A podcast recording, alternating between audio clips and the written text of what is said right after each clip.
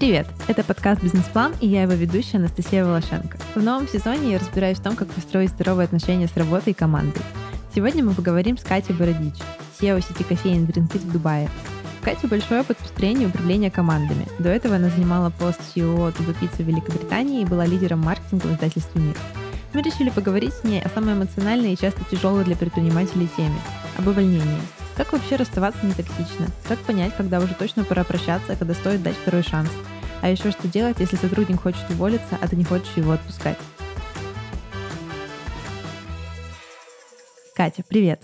Настя, привет. Рада знакомству и нашей беседе. Я тоже. Давай немного погрузим наших слушателей в контекст. Э, расскажи про проект, которым ты сейчас занимаешься, и о том, что ты там делаешь. Кофейный стартап Drinkit был запущен в 2020 году под э, группой брендов Dodo Brands. Мы решили пойти в кофе, потому что кофе — это продукт, который потребляется ежедневно, даже несколько раз в день. И в этой плоскости, в этом сегменте мы можем реализовать наши сильные стороны. Это IT. IT — это то, во что Dodo Pizza инвестировала с самого своего старта. Это наша сильная компетенция создавать концепции — и сильной компетенцией выстраивать партнерскую работу со франчайзи и настраивать именно взаимодействие. Поэтому решили пойти в кофейный концепт. И вот э, в течение нескольких лет кофейная концепция дотачивалась, рождалось приложение, какие-то элементы вроде умной выдачи, уникальное меню, просто потрясающе вкусные напитки наши. И в прошлом году мы приняли решение также выходить в Дубай, поскольку для того, чтобы мы могли развивать нашу франшизу, Важно, чтобы люди со всего мира могли приехать и попробовать наши напитки, посмотреть, как выглядит кофейня. И, конечно, приезжать в Россию стало чуть сложнее, сильно сложнее, особенно там для граждан каких-то конкретных стран. И мы понимаем, что нужно вот а, окно такое в мир прорубить где-то за пределами России. И выбор пал на Дубай, и в Дубае мы начали развивать корпоративную сеть. 16 января открылась первая кофейня Drinkit в Дубае-Марине. И сейчас мы готовим к запуску в этом году еще три кофейни и планируем развивать здесь корпоративную розничную сеть для того, чтобы да, каждый мог приехать, посмотреть, как это, что это такое Drinkit. Наверное, если коротко, так. Угу. Супер. А расскажи больше про свою роль в команде и вообще, как это у вас происходило, потому что я представляю, как, допустим, там маленький какой-то бизнес открывает точку за рубежом первую, но плохо себе представляю, как это делает такой гигант, как Додо, да, то есть у вас огромный опыт работы и в России, и за границей. Вы сразу заходили какой-то большой командой, или это была такая вылазка из трех человек, которые все делали на месте минимальными ресурсами? Как это устроено? На самом деле, очень классный вопрос. У меня как раз такой профиль складывается по запускам за рубежом, рубежом, складывался там до сегодняшнего дня. До этого я запускала Доду Пиццу в Англии, и у меня была большая команда достаточно. Там было порядка 20 человек. И когда я начала запускать сейчас дринкет в Дубае, я решила качнуть маятник в другую сторону и, наоборот, выйти с самым минимальным ресурсом. И на старте, на запуске нас было три человека здесь. Конечно, нам помогала глобальная команда там, с рецептами, с приложением, с IT какими-то элементами. Но вот именно на месте это действительно была самая минимальная команда для того, чтобы выполнить 20% задач, которые принесут 80% результата. Вот, то есть такая жесткая приоритизация, жесткий фокус на самом главном. И в таком формате мы высаживали здесь. Собственно, моя роль — это лидер запуска. То есть моя задача сделать так, чтобы бизнес здесь запустился на старте и дальше развивался. Сейчас команда растет. Сейчас у нас в команде 5 человек — это офисная команда, скажем так, а 4 человека — это сотрудники кофейни. К концу года нас уже будет 8 в офисе, 14 в кофейне. Это рост, вот сейчас 9 человек, будет 22 к концу года. То есть это достаточно серьезный рост, и на самом деле команда так и будет расти в ближайшее время. В ближайшее, я думаю, там несколько лет. Первых, кстати, девятерых, э, вот эти первые девять человек, и офис, и кофейню я нанимала сама. То есть я со всеми общалась самостоятельно. Потому что, на мой взгляд, очень важно заложить вот эту стартовую ДНК, для того, чтобы потом вот эти люди, они сами тоже могли нанимать, искать людей, подбирать тех, кто вольется в нашу команду и станет крутым а, участником, нашим соучастником. Вот. Кстати, думаю, что собеседовать я буду до последнего команды офиса. Вот. Mm-hmm. Ну, насколько это будет возможно. Но команды кофейн уже вот э, с новых кофейн будет нанимать э, лидер кофейни без э, там, моего участия. То есть это полностью его ответственность, это его люди. А вы нанимали эту команду полностью из локалов в Дубае или вы кого-то везли с собой из России или нанимали кого-то в России, может быть? Кстати, в чем отличие, например, рынка Англии и рынка Дубая? В Англии есть какие-то зоны, которые ну, важно закрывать местным ребятам. Например, там, если мы mm-hmm. говорим про вкус, у нас был шеф, который круто разбирался во вкусе именно в Англии. И там поставщики, связи на рынках поставок и так далее. Там поиск помещений то же самое. Когда я приехала в Дубай, я поняла, что здесь все приехали.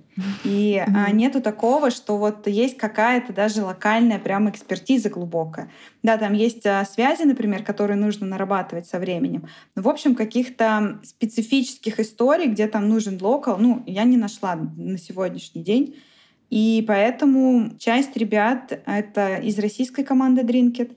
То есть для них это такой новый вызов, новый челлендж — а часть ребят нанимала здесь. Не было фокуса прям нанимать русскоговорящих, просто так сложилось. Действительно, на рынке появились здесь очень крутые специалисты, талантливые. В Дубае переехали буквально вот за последний год.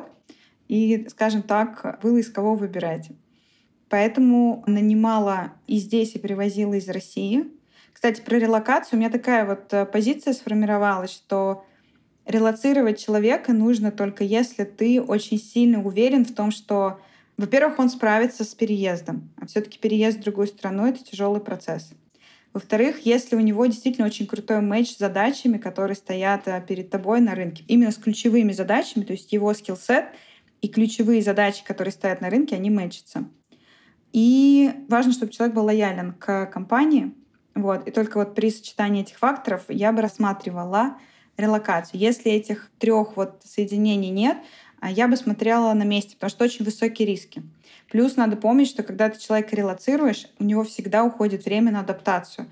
Просто настроить быт, который там ты в России там настраивала там, не знаю, 30, не знаю, 25 лет, и у тебя сейчас нету этого в другой стране. Тебе опять нужно найти терапевта, квартиру, настроить коммуналку. Причем тебе нужно это сделать все по какой-то супер ускоренной программе. А ты еще разбираешься, как тут вообще все работает. То есть mm-hmm. это еще и уровень энергии должен быть сумасшедший, и время. Ну и да, и сразу работать надо. Да, и работать тоже сразу надо, да, все верно. Mm-hmm. То есть, смотри, ты говоришь, что вы нанимали даже на месте русскоговорящих. Правильно ли я поняла, что большая часть команды все еще русскоговорящая и там, ну, плюс-минус с тем же культурным кодом, что и у вас? Или не совсем так? Если говорить про команду Drinkit, то да, у нас угу. сейчас все русскоговорящие, все знают русский язык. Если говорить про офисную команду, если говорить про барист, угу. то они никто русский не знают. Конечно, они уже знают «Здравствуйте, до свидания, приятного аппетита», угу. но нет. А если говорить про команду там нашу глобальную, то есть у нас здесь тоже открывается глобальный офис, то есть это не только там Drinkit, это, в принципе, Dodo Brands, то там уже, да, там уже англоговорящие ребята, и там, там все коммуникации там на английском языке ведутся. Угу. А наймом первой команды барист, поваров и вообще, ну, то есть персонала, который работает напрямую в кофейне, тоже ты занималась, правильно? Первый отбор там делала не я, делал лидер кофейни, uh вот. Но финальное собеседование, да, я участвовала, общалась с ребятами, потому что было критично важно заложить, ну вот эти люди, они потом пойдут обучать людей в другие кофейни, они потом uh принесут ценности дальше. И правда было очень важно, чтобы вот эти люди, у них была вшита улыбка, чтобы они были в принципе, позитивно настроены к этому миру, чтобы у них был интерес, чтобы у них горели глаза. Я поражалась, там, я прихожу на собеседование, и бариста сидит и говорит, я прочитал вашу презентацию, я очень хочу работать в кофейне, у которой такая диджитальная составляющая, я думаю, что весь мир туда пойдет и так далее. И сижу и понимаю, что это как бы вроде линейная позиция, но человек действительно серьезно к этому подходит.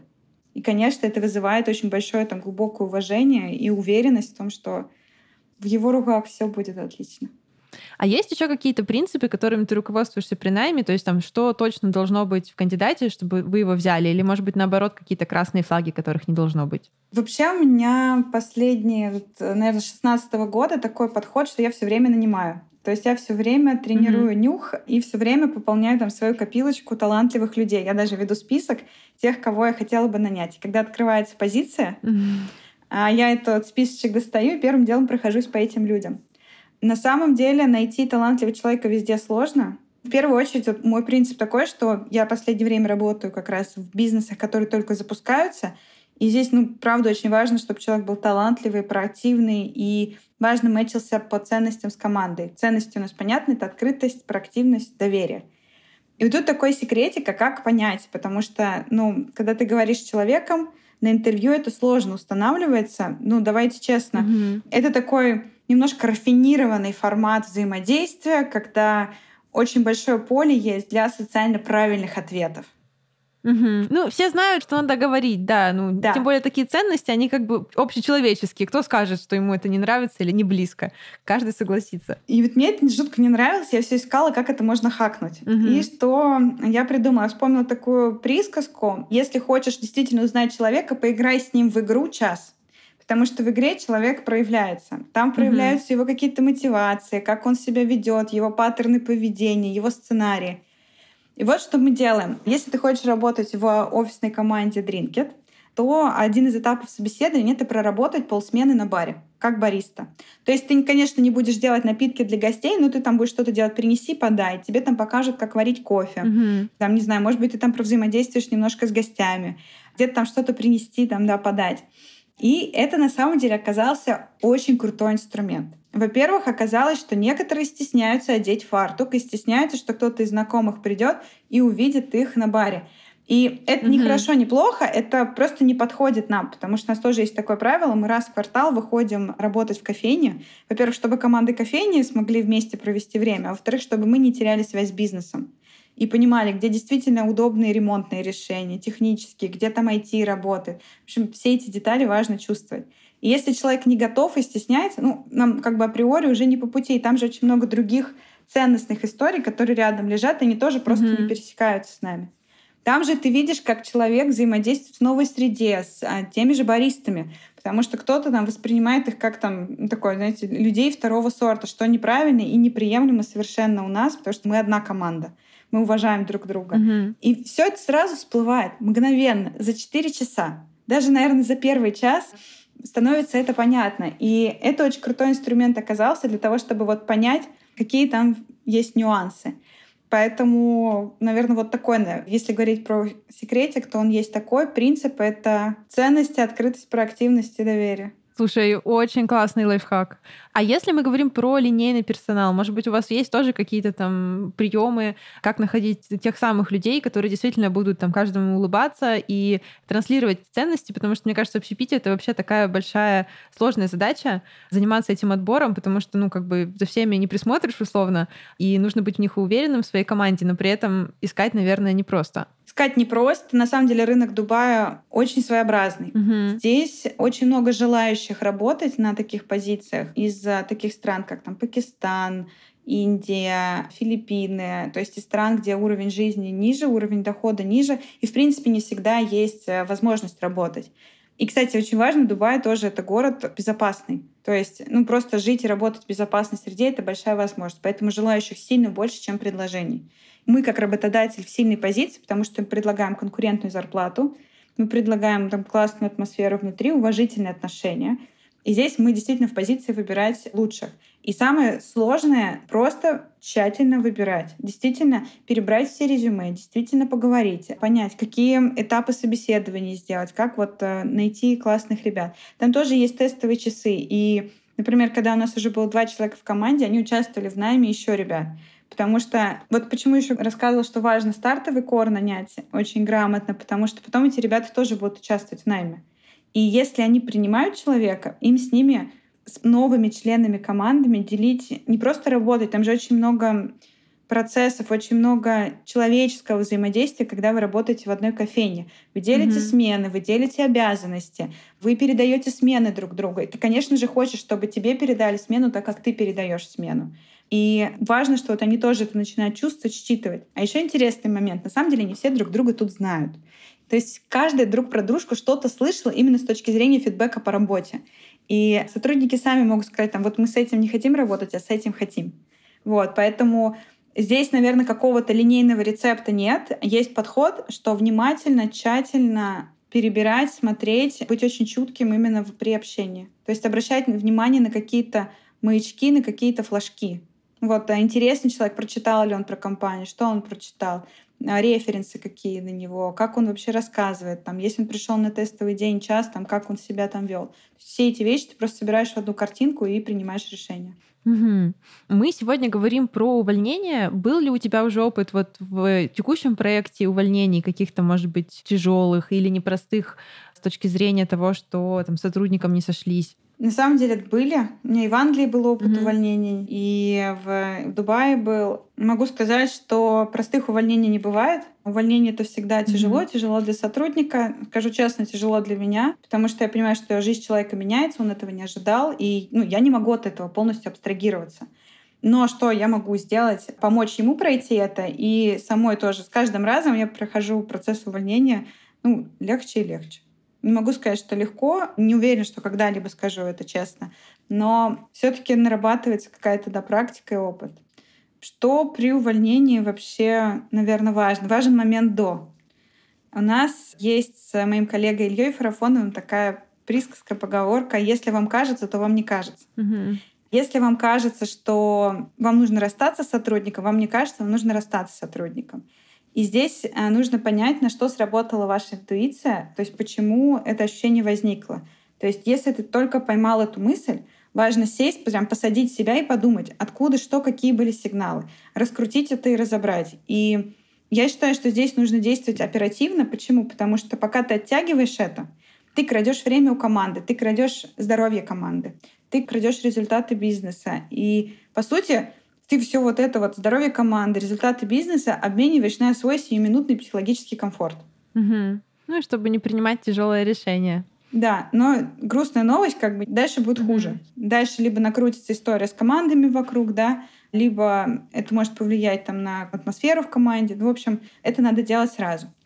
И если, например, ты что-то такое зафиксировал, нужно понять, это вообще можно как-то поправить или нет. И обязательно дать обратную связь обязательно корректирующую, понятную. У меня во всех странах какая сложность была. Английский — это не мой родной язык. И там mm-hmm. те люди, с которыми я работала, часто для них это тоже был не их родной язык. И там здесь, когда я проговаривала какие-то вещи, я прям готовилась к этим разговорам. Я садилась и очень понятно, простыми словами, что классно получается, что нужно менять, и давала понять, что это нужно менять срочно и там, возможно, даже в какой-то конкретный срок. Ну, желательно ставить да, срок, когда это должно быть поменено, и как мы поймем, что это поменялось. И важный момент — фиксировать это письменно.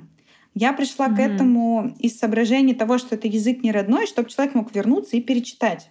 И если у него еще какие-то вопросы возникнут, вернуться. На самом деле у меня был неприятный опыт. Я увольняла сотрудника, сотрудницу — и она сказала, что подаст на меня в суд, потому что я ее уволила из-за дискриминации, потому что она там другой национальности и там угу. она лесбиянка. Вот. Угу. Это было очень странно, потому что у нас в команде тоже были ребята, которые нетрадиционных ориентаций. Вот она решила пойти так. Вот. Ну, такая реальность. И угу. я обратилась к лоерс, к адвокатам, да, а, за консультацией, говорят, у нас такая ситуация, там, что посоветуете делать? И они говорят, а у вас где-то зафиксирована обратная связь, типа, что, почему вы ее увольняете? Я говорю, да, она не достигала результатов, то есть она неплохой там сотрудник, но не были достигнуты результаты, о которых мы договаривались. Значит, ну, человек просто не подходит под позицию, и нам надо расставаться. Mm-hmm. И там зафиксировано у меня как раз было там, смотри, нужно вот столько, а у нас вот столько. Значит, за там два месяца нам нужно сделать вот столько. И адвокаты говорят, это вообще это все, к вам вопросов никаких быть не может. И с тех пор это там стало моей постоянной практикой, потому что я понимаю, что здесь, ну, я также представляю интересы компании, и здесь важно с точки зрения юридической также это иметь в виду. И опять же, то есть это и дает понятности и прозрачности человеку, и юридически тоже очень помогает. Поэтому, наверное, первое это вот, если так подсуммировать, если вам кажется, то вам не кажется, надо садиться разбираться. Второе, если это можно как-то скорректировать, или дать человеку какую-то корректирующую обратную связь, обязательно это нужно сделать, обязательно, всегда.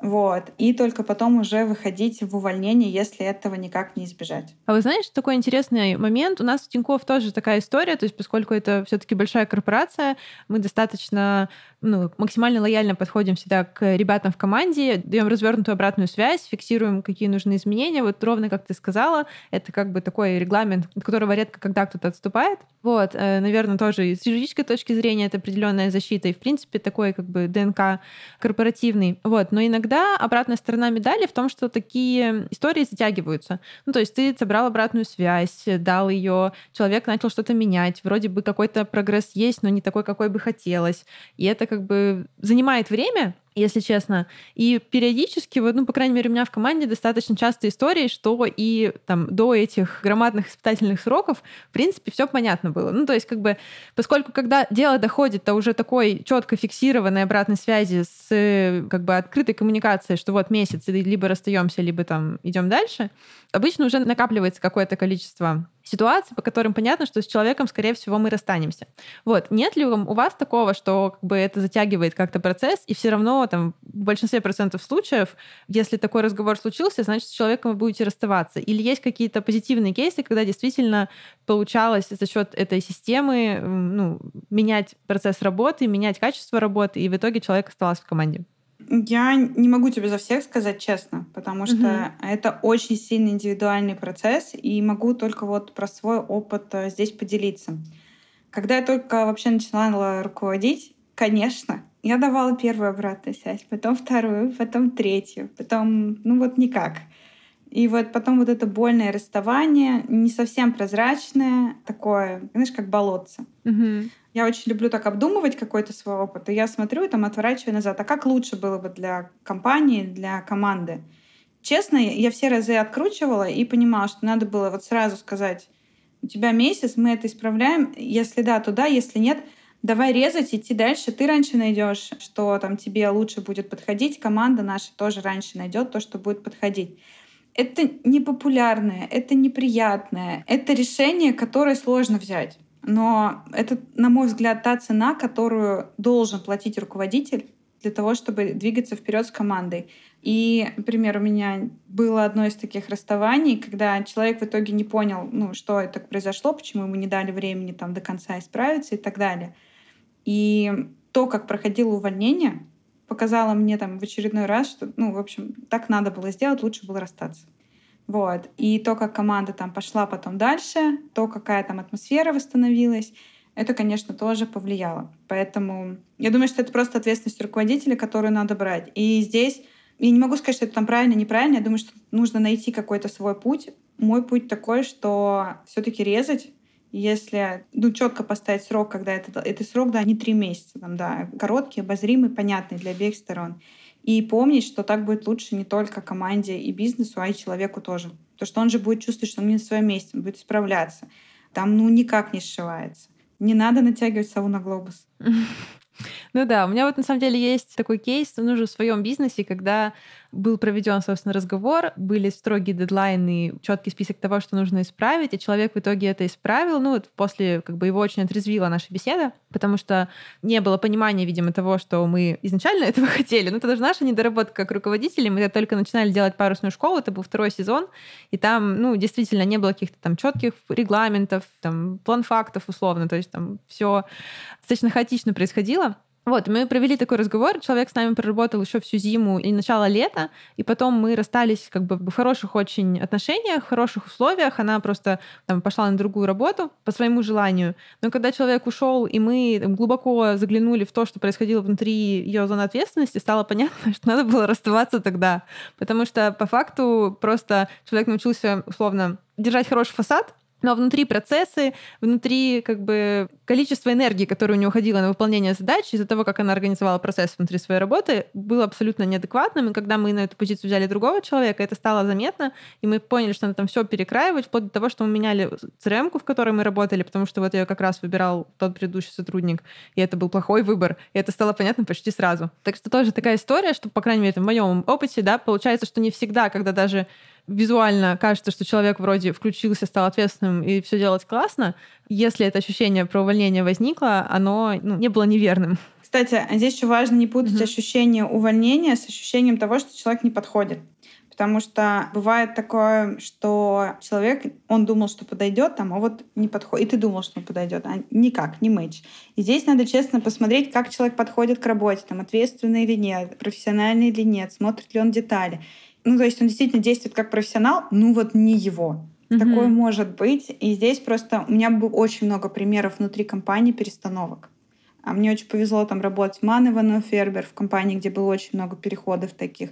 Я сама переходила много раз горизонтально. В Дода тоже, потому что есть у человека может поменяться запрос, еще что-то. И вот там прям никак не сходится. И здесь важно смотреть в то, как подходит человек к работе, и только потом уже смотреть, ну, действительно, это сотрудник, который недобросовестный, и надо расставаться, либо это ну, очень крутой, ценный кадр, просто не там, не на месте. И надо сейчас постараться найти место, то самое. А может быть, можешь дать какие-то советы или рекомендации, как вот это определить и как найти более подходящее место для сотрудника, то есть на что смотреть? Как понять, добросовестно он или нет? Ну, не знаю, там, сроки ли он пытается выполнять задачи, да, смотрит ли он детали вообще, как он задает вопросы, ищет ли он ответы на вопросы. Потому что может же быть такое, что вот у него не получается, он сидит, и, и все. Угу. И это как бы история про расставание. Вот если он пытается понять, научиться, там к тому сходил, спросил, к тому, и действительно разбирается, ну вот там не идет, например. Там, не знаю, есть люди, которые классно поддерживают, например, процессы, есть, которые создают что-то новое. И вот mm-hmm. у меня был пример, там девушка, она вот поддерживать процесс это вообще не ее. У нее просто там все из рук вот сыпалось, валилось вот прям никак. И она пыталась искренне это настраивать, и я видела, как она старалась, и это не шло. И я говорю, а слушай, давай мы попробуем, вот сейчас там ты там 20% времени возьмешь вот эту вот задачу, там надо hacking сделать. Она там так рок-н-роллить начала. Вот, то есть, кстати, пример, что можно сделать, можно попробовать, да, дать человеку вот другого типа задач, я смотрю, процесс не идет. Поговорила с ней, она говорит, мне интересно, когда что-то новое, непонятное. Ну, поймала из беседы с ней, дала задачу из этой сферы, и мы вот таким образом нащупали, что ей вот процесс мы кому-то передаем всегда, вот, а она именно каким-то вот таким хакингом, поиском решений занимается. Пример такой вот был. Угу. Ну, то есть, если, получается, человек по основным каким-то принципам соответствует духу команды, там, ответственный, э, как бы старается, ну, если у него не получается достичь результатов в той сфере, в которой он сейчас задействован, это не всегда значит, что это повод расставаться. Конечно, да. А были у тебя ситуации, когда, наоборот, какой-то ценный ключевой сотрудник хотел уходить, а ты не хотела, чтобы он уходил, или там он оставлял за собой какой-то большой не сделанный объем работы, на который ты рассчитывала? Про то, что он уходит. Конечно, у меня такое было. Это тоже всегда шок. Даже если ты понимаешь, что вот задача там, например, недостаточно интересная, амбициозная для него, ты знаешь, что этот момент сейчас настанет, ну, потому что там ты не можешь ему дать то, что он хочет с точки зрения там, бизнеса и вызовов. Но все равно это неожиданно. Каждый раз это неожиданно. И я честно скажу, что я никогда не пыталась никого удержать. Я считаю, что если человек пришел с решением, это уже решение, оно принято в голове. А значит, дальше, если мы будем оттягивать, там какие-то пластыри налепливать, это мы также будем оттягивать момент, когда мы примем решение, действительно, и пойдем уже в какой-то новый этап. И, кстати, меня тоже никто никогда не останавливал. Меня всегда безумно поддерживали. С очень теплом, там, не знаю, со слезами на глазах, но mm-hmm. меня никогда не пытались вот как-то затянуть, оставить. И я также стараюсь, потому что мне так легко было уходить, я хочу, чтобы люди, если человек хочет во что-то новое идти, я лучше поддержу его. В Ман Иванов Фербер у меня даже была прощальная вечеринка. Там были и генеральный коммерческий директор. То есть мы действительно, mm-hmm. вот, они правда радовались за меня, что я вот иду в другую компанию, там, буду что-то другое делать. Там команда видела, что ничего, там катастрофы нет. Там, ну, это то, что для команды важную роль играло. То есть я за теплые расставания, за максимальную поддержку. Я не верю в то, что можно удержать. Я верю в то, что человек может вернуться. И, кстати, у меня тоже было много таких примеров перед глазами. И вот это действительно вин-вин история, когда вы потом, ну вот каждый прошел какой-то свой путь, и потом люди опять воссоединяются. Там в Додо я видела такие примеры, в Ман Иванов Фербер они были. И вот это вдохновляющая история. Удержания нет, не верю. Если говорить про объем работ, тут ты тоже ничего не сделаешь. А если человек принял решение уходить, если честно, я также не верю, что человек больше трех дней проработает. Это если вот он принял решение уходить, и он не говорит, что вот мне нужно столько-то времени закрыть задачи. Это значит, что у него решение принято, и там вам с командой надо смотреть, как закрывать эти задачи. Ну, то есть, что это уже все твоя проблема, а не его. Ну, это тоже, это реальность, которую надо принять. Угу. Вот. Ну, мне безумно везло, у меня таких не было. У меня были те, кто уходил месяц, и месяц там иногда кто-то там прям пахали на то, чтобы передать все грамотно, четко команде, там что-то распределить. А у меня было такое, что человек проработал два месяца, действительно проработал, потому mm-hmm. что мы искали нового человека, и он участвовал в найме. Но как вообще ты относишься вот к этой практике, что, то есть, если ты из какой-то особенно такой руководящей позиции уходишь, то хорошо бы, чтобы ты помог найти себе замену. Обязательно ли это, или это уже как бы излишне? На мой взгляд, если человек на руководящей позиции, это определенный уровень ответственности, это mm-hmm. также репутация человека. Вот. И в моем окружении ну, всегда либо ищут замену, Либо мне безумно там повезло с моим кругом общения, мы прям встречаемся иногда, там у кого сколько преемников в команде, и там прям обсуждаем mm-hmm. это. То есть часто, кстати, сценарий, что одного преемника нет, есть там два человека, которые могут закрыть за тебя какие-то зоны ответственности. Да. Это какое-то дело чести для хорошего руководителя, на мой взгляд, чтобы если ты ушел там, чтобы после тебя еще полгода все точно работало пока там разберутся, пока все настроят. Mm-hmm. Вот. В общем, если говорить так, если это с тобой произошло, и кто-то уходит, оставляет, с этим ничего не сделать, это личная ответственность каждого. Можно ли как-то профилактировать такие уходы, чтобы они случались максимально редко? Я думаю, что это большой пласт профилактики. И смотри, где, на мой взгляд, он лежит. Нужно понимать, какая у человека мотивация, именно его глубинная. Там, на самом деле, там мотивации, по-моему, пять основных. Это команда, деньги, признание, обучать кого-то, по-моему, есть такая, передавать опыт. И не помню, какая еще. И надо все время смотреть, чтобы вот эти какие-то глубинные мотивации у человека реализовывались. И дальше есть такие, вот есть мотивация, есть какая-то гигиена, там, чтобы зарплата в рынке была, да, чтобы mm-hmm. там, он там понимал, что он работает там в доверительной атмосфере, что он может там всегда со мной обо всем поговорить. Дальше по вызовам там. Есть разные ребята. У меня, например, э, мне очень везет на творческих вот людей, мы у них комбинируем прям, следим за балансом творческих задач и рутинных задач. Тоже я им говорю, там рутины никуда не денутся, будут на любой работе. Но давай мы вот к ним будем все время добавлять классных, от которых у тебя там глаза горят, все горит, и ты вообще светишься от mm-hmm. этого. Я думаю, что здесь большой пласт профилактики. Для этого есть прекрасный инструмент one-on-one. А раз в два месяца при любой загрузке железно встречаться с каждым членом команды, ключевым твоим, и просто разговаривать. Вообще он как? Не как дела даже, ты как? Ты как себя чувствуешь? Как оно тебе все? Тебе хорошо, тебе плохо? У тебя какой там уровень энергии? Ты с утра встаешь, ты хочешь приходить там к нам в команду? Хочется или нет? И дальше если у вас настроены доверительные отношения, человек может сказать, слушай, у меня вот ну, что-то никак. Я встаю, я не хочу никуда идти. И вы вместе смотрите. Я говорю, ну, у меня были сотрудники, у которых была, например, там депрессия. Такое тоже может быть. И я говорю, я тебе в депрессии не помогу никак. Это как бы, ну, угу. твое дело. Но я могу помочь сделать так, чтобы работа стала твоей опорой. Так тоже можно. Чтобы ты получал от нее энергию и вдохновение. И чтобы ты видел там свой результат. Там, например, мы садимся и придумываем какой-то такой формат, где он получает быстрые победы в каком-то проекте. Mm-hmm. Вот. И человека там, ну, это его начинает поддерживать. Или там мы, не знаю, там мы празднуем какую-то победу, потому что победы на самом деле в стартапах особо не всегда есть, надо их еще учиться замечать. Или там проект какой-то он берет, возможно, кстати, даже за пределами рабочего времени, такое тоже может быть, но ты даешь человеку, возможно, какой-то ресурс, что-то еще сделать такое, что его зарядит. Поэтому профилактических инструментов много, я думаю, там надо просто смотреть от каждого сотрудника, подбирать. А для руководителя важно выделять на это время. Потому что когда начинается рутина, когда начинаются там бесконечные встречи, там еще что-то, запуски, можно упустить это из виду. А это такая база, основа, гигиена. Люди, без людей ничего не будет, без команды. Да, мне кажется, это очень важно. Ну, еще хочется подчеркнуть, что важно, чтобы эти ван ваны действительно были таким личным разговором отдельно от работы, потому что, мне кажется, часто бывает, тебе кажется, что ты все время общаешься с человеком, ну, как бы вот вы там каждый день созваниваетесь, условно, по каким-то рабочим задачам, но это далеко не всегда значит, что ты действительно считываешь, как он себя чувствует, ну, внутри, вне вот этой операционки и рутины. Кстати, еще важный момент. Часто руководители, ну, на мой взгляд, они ожидают, что почему-то вот человек будет доверительно с ними общаться, сотрудник. Но так не работает я правда искренне считаю, что здесь это задача руководителя выстроить эти доверительные отношения. То есть дать mm-hmm. человеку понять, что ну, он может тебе доверять. Это может выражаться в разных моментах, но в первую очередь это ну, тоже своим чем-то делиться. Ну, то есть у меня там, может быть такое, что я приду и скажу, ну, там, мы начинаем встречу, и там у нас есть такая штука, чекин вопрос. То есть мы перед встречей отвечаем на какой-то mm-hmm. вопрос все. Это помогает, кстати, тоже помнить, что мы живые люди, а не там машины, просто сотрудники. И там был такой вопрос один раз уровень энергии. И я говорю, честно, mm-hmm. ребят, у меня вот сегодня пятерка. С одной стороны, кто-то может подумать, что это там слабость, что там руководитель всегда должен быть там на коне и так далее. Но я считаю, что это, во-первых, откровенность. Ну, давай так, у меня на лице это было написано. Если бы я сказала, что у меня уровень mm-hmm. энергии 10, это было бы вранье.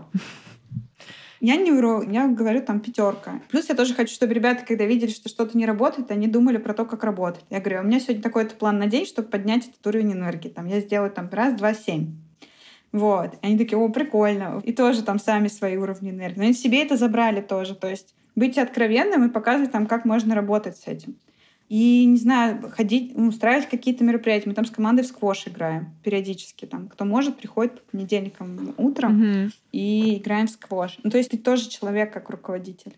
Просто иногда выстраивают прямо стену, супер большая дистанция, вот эта вот иерархичность, там никакого доверия нет. Тебе человек не то, что про свое состояние не скажет, и ты с этим ничего не сможешь сделать потом. Он тебе и про ошибки на работе не скажет, потому что он просто боится тебя. Угу. Да, это тоже очень важно, чтобы вы как бы действительно как человек с человеком могли общаться, и ты не был каким-то страшным Монстром. Существом, да, монстром, которому лучше ничего не рассказывать лишний раз. Мне кажется, такое часто бывает, особенно в не очень большом бизнесе, когда такой тоталитарный стиль руководства. Еще хотела поговорить про такую ситуацию, как ошибка в найме. То есть, если ты нанимаешь человека, и, в принципе, он там начинает работать, и почти сразу становится понятно, что не надо было его брать, и он на эту должность не подходит. Были ли у тебя такие ситуации, может быть, там на старте работы, и что ты с ними делала? Конечно, были. Во-первых, расскажу такую предысторию. Когда я только собирала команду Англии, я встречалась с операционным директором крупного банка в России ну, тогда был моим ментором. я говорю, mm-hmm. вот мне надо команду набирать, а я боюсь, что я сейчас не тех людей наберу. Я и культуру плохо понимаю, там, и там, я не так давно в пицца-бизнесе, вот. Он смотрит на меня и говорит, Катя, если хоть кто-то останется через три года работать, это огромный успех. Типа, даже в России. Я такая сижу, как так? Он такой, ну, говорит, смотри, найм — это вообще процесс, в котором очень сложно предсказать многое.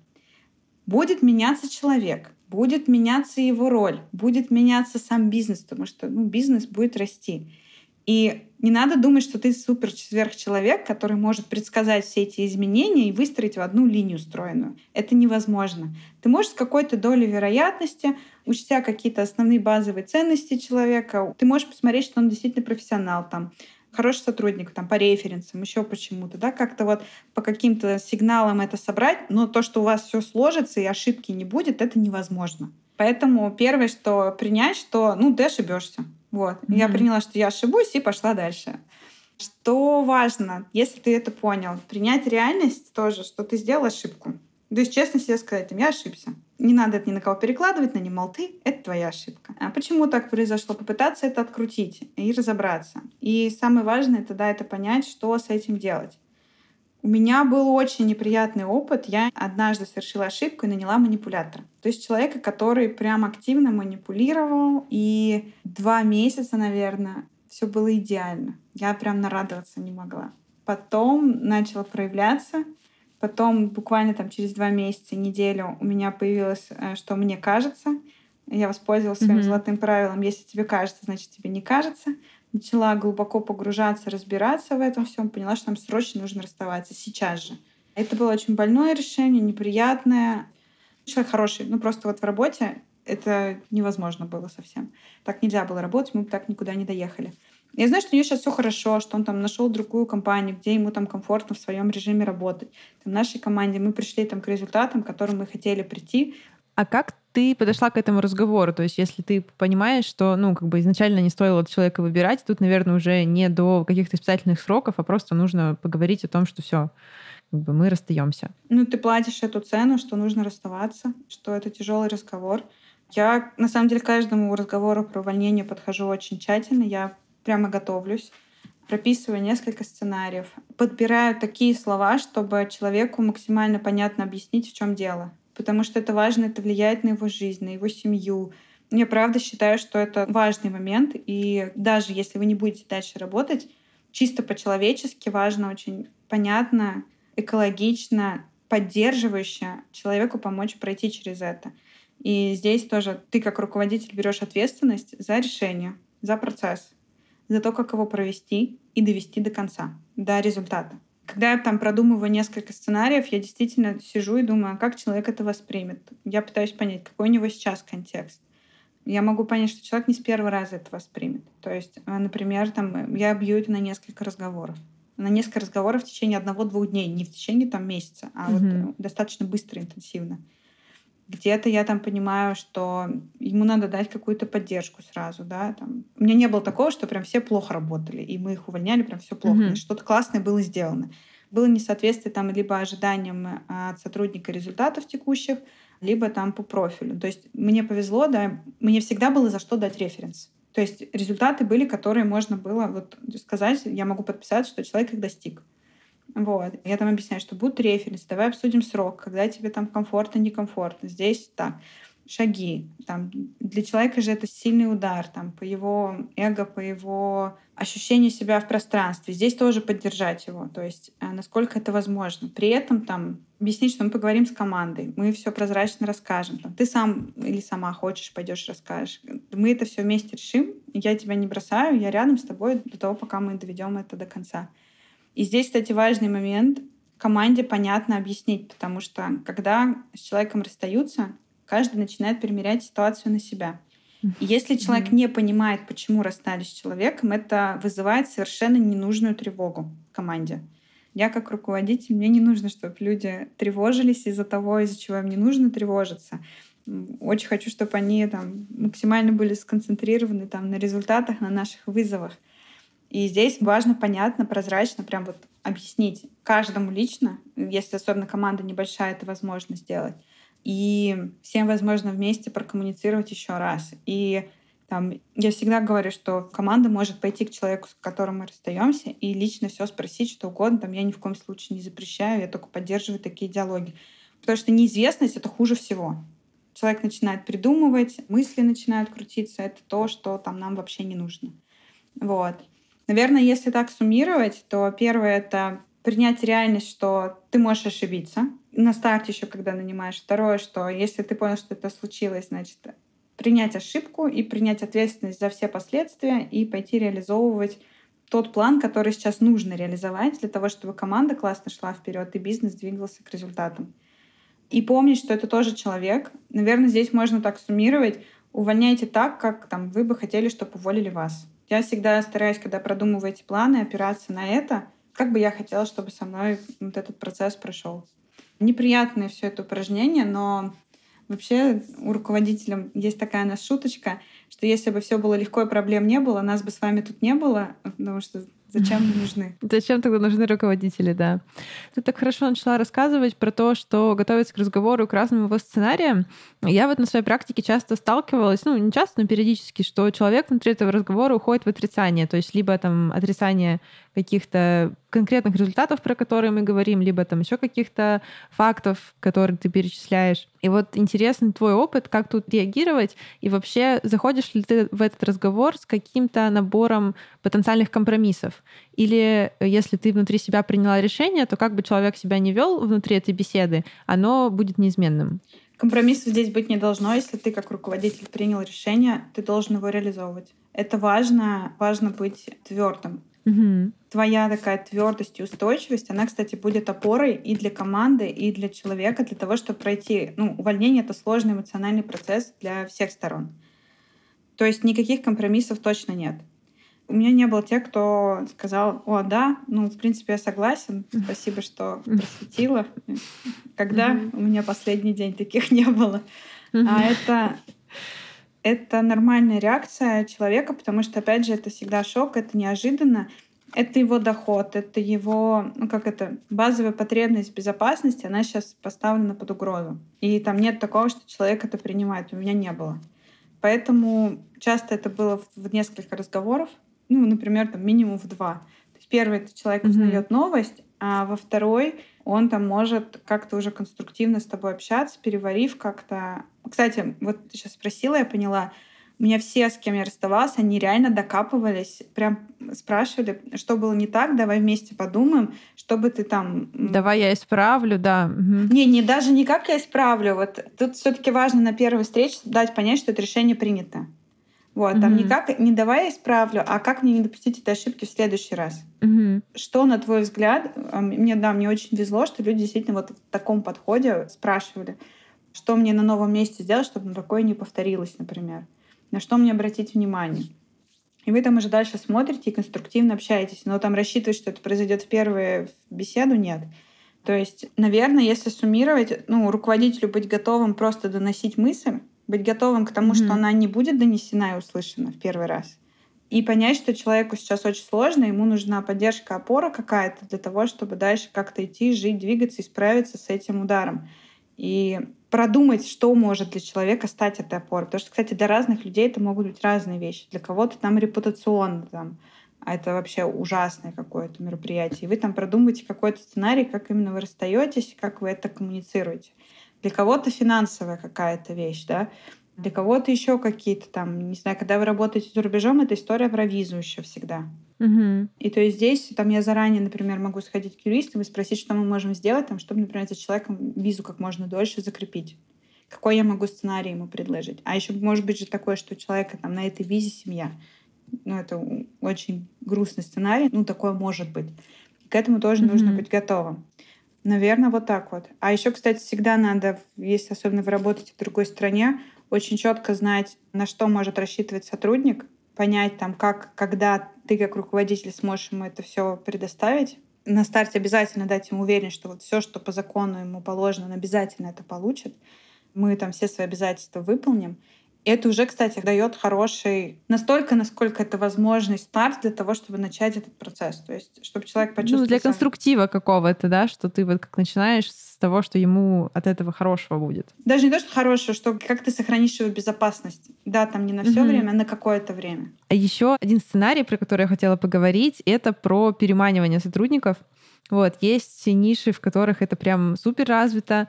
Например, вот в яхтинге очень высокая конкуренция, потому что мало квалифицированных кадров, дикий кадровый голод в России вообще, в принципе, не только там в Владивостоке, где у нас парусная школа, это и в Москве есть как бы тоже такая проблема.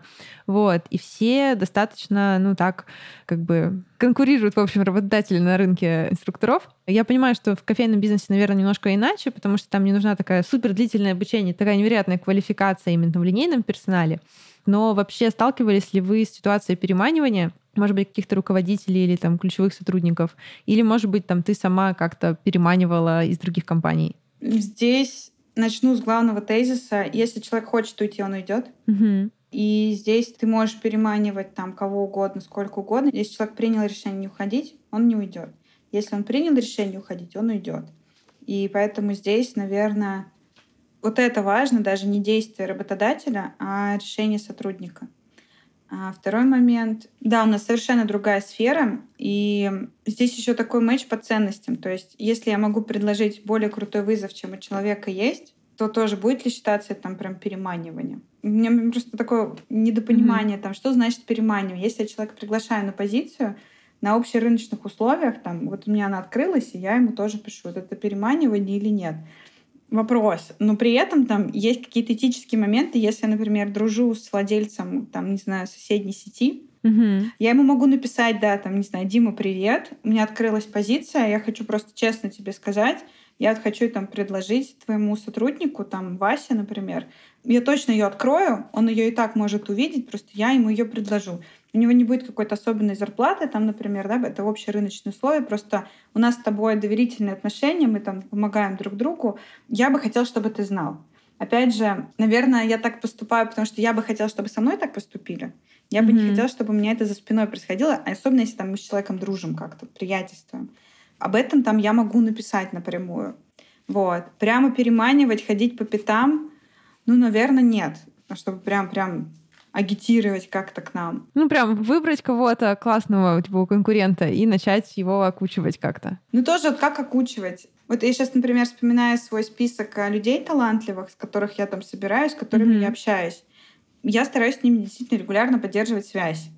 Будем ли мы когда-то работать, вообще понятия не имею. Будет ли у меня позиция под них. Да, то есть тут какая-то очень тонкая грань очень между тонкая грань, в принципе, да. да, созданием вокруг тебя этой среды, и ты как бы где ты просто общаешься, а где ты общаешься с датком на будущее. Да, наверное, вот прям так, чтобы прям хантить и переманивать, нет. Но если я mm-hmm. предлагаю позицию кому-то напрямую и дружу с владельцем бизнеса, я всегда владельцу бизнеса напишу лично. Если у меня открывается позиция... А если не дружишь? Ну, то есть, если, допустим, не знаешь владельца бизнеса, но знаешь Нет, человека да, в ну, тогда, бизнесе. ну тогда не буду писать, это странно. Угу. Ну, здесь все-таки важный момент, ну, такой этический, что если мы помогаем угу. друг другу в чем-то, и тогда такое действие, ну, странное очень. А если мы не помогаем друг другу, мы вообще не знакомы, то это просто, ну, это рыночная история. А если бы ты выбирала там три совета, которые можно дать молодым предпринимателям, которые, возможно, там в малом бизнесе только нарабатывают какой-то опыт руководства и найма, то какие бы три совета ты дала? Первое — это выберите три ключевые вещи, которые должен уметь закрывать человек, и ищите прицельно, потому что есть опасность попасться в такую ловушку, что ты будешь искать идеального человека, и его не существует.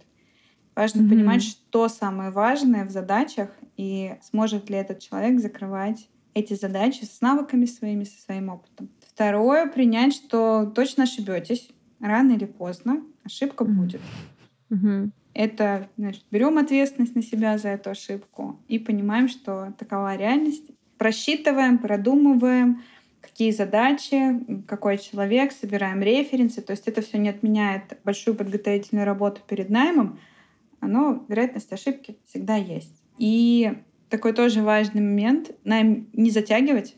Бывает такое, что ты ищешь mm-hmm. идеального кандидата, но надо для себя всегда какой-то дедлайн ставить, когда тебе нужно принять решение, потому что пока ты не принимаешь решение, бизнес тоже теряет. И здесь важно найти баланс между тем, чтобы знаешь, что максимально подходящий сотрудник и время. Почему там не искать до победного? Потому что не факт, что найдешь, а во-вторых, не факт, что найдешь и не ошибешься. Поэтому здесь нужно просто mm-hmm. быстрее двигаться с точки зрения решений и результата. Быть готовым ошибиться, выбрать три самые важные вещи и не затягивать найм, ставить себе дедлайн по найму сотрудника. Классно. Слушай, а если вот такие же три про увольнение, вот если как бы так все обобщить, что мы говорили до этого? Если вам кажется, вам не кажется, садиться разбираться угу. сразу в чем причина. Второе, обязательно садиться с человеком, давать ему корректирующую обратную связь, как бы это сложно и неприятно не было, прямо, открыто, и потом фиксировать текстом, чтобы вы могли вернуться. И со сроками. Не давай ты будешь внимательнее, а давай вот будут проекты, мы поставим цель, чтобы там было там, за ноль опечаток. И это должно mm-hmm. там в ближайший месяц произойти. А и третье, увольнять так, как бы вы хотели, чтобы уволили вас, экологично, с уважением, заботой о человеке и о команде, и о себе. Вы слушали подкаст «Бизнес-план». Сегодня мы поговорили о том, как подходить к увольнению, как вести сложные разговоры не бояться ошибаться. Надеюсь, вам было так же интересно, как и мне. Если да, то оставляйте свои отзывы и оценки ВБ подкастах и подписывайтесь на нас в Яндекс.Музыке. Ну и, конечно, читайте бизнес-секреты.